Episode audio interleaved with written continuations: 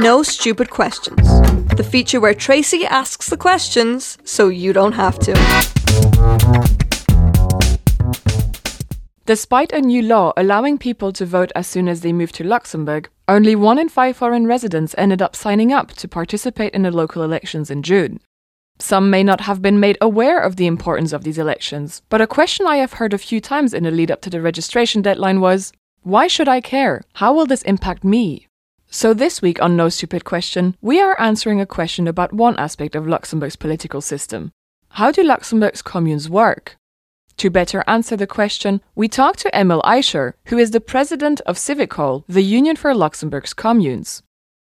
Luxembourg, unlike bigger countries, only has two levels of government the state and the communes.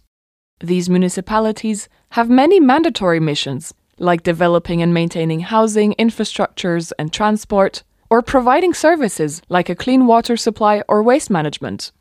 They are also in charge of organizing preschool and primary education. Communes usually also have optional missions. These could be anything ranging from building cultural infrastructures and daycare facilities to providing musical and environmental activities. Being under the management of the Ministry of Home Affairs, administrations can't just do whatever they want whenever they want. As Emile Eicher explains, they have to plan their services uh, that means also urban management. That means also how to comply with national regulations mm-hmm. uh, because you can't only build a school as you like. It has also to be uh, adapted to the requirements of the government, and that means also that you have a certain autonomy where you want to, to build it and how you want to build, how big it's going to be, and uh, what the, the transport facilities have to be. A commune's actions are a question of autonomy, uh, how far autonomy reaches and how, how far not. Whether a commune will follow the government also depends on its budget. Uh, we have quite a lot of uh, autonomy, but the autonomy is restricted to your financial means. If you are in, in Luxembourg City, for instance, you have about 45% more financial support than most of the other municipalities because it has also to play a regional role and even a national role. If a project is above its means, the commune can choose to step back. You've got lots of obligations, like, for instance, you have to build schools. You don't have the freedom to say, oh, no, I prefer now having an art center and school can wait. That's not working like that. So there are certain mandatory missions which uh, have to be firstly reached or, or um, where we have to work on before the optional uh, missions can be touched. In some cases, like waste management, the cost can also be much higher for smaller communes than for larger ones, which impedes on their ability to develop optional structures. The biggest part of the commune's budget comes directly from the government, Eicher tells me. The number of inhabitants or socio-economic development in the area are part of the factors that influence the amounts municipalities receive. We also have taxes and uh, other incomes, but they are in a much smaller proportion a new agreement with the government also sees to it that financial means are distributed more evenly amongst communes. But the world of Luxembourg municipalities isn't static. Surprisingly, it continues to change.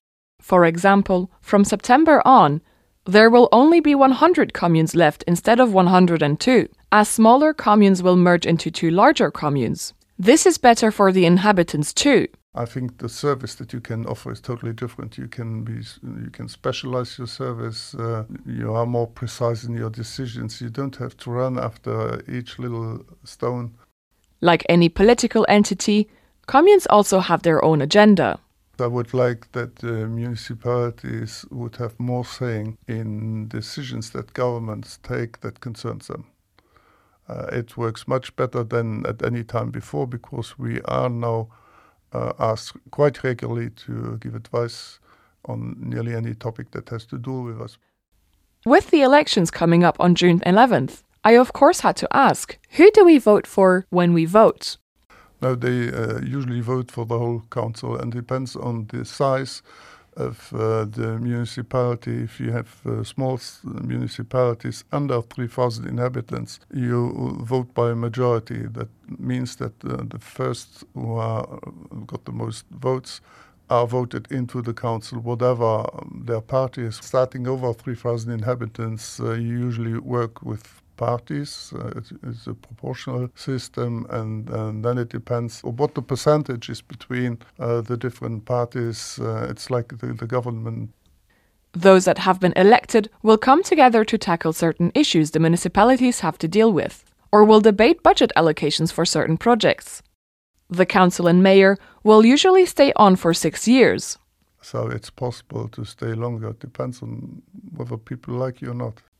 Eicher himself has been the mayor of Clervaux in the north of the country since 2011, for instance.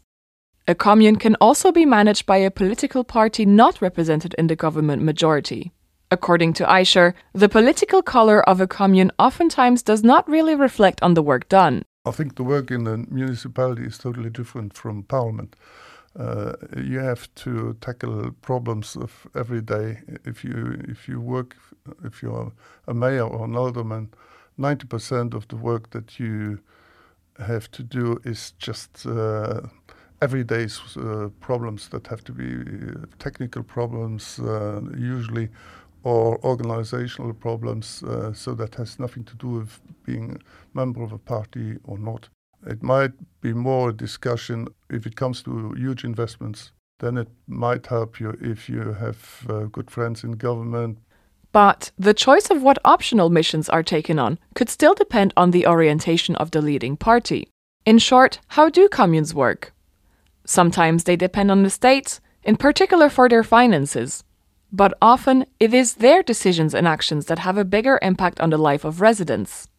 To illustrate this with one example, I think during COVID, we were quite uh, active uh, together with the government and we took uh, nearly per minute our decisions and converted them into uh, regulations. Like it started with closing schools and uh, public playgrounds, things like that, and, and that was done within hours. We also had to find quite fast solutions when school restarted again, when we had to, to implement new ways of working together. Who you vote for in the local elections will dictate how your daily life looks like. So stay informed.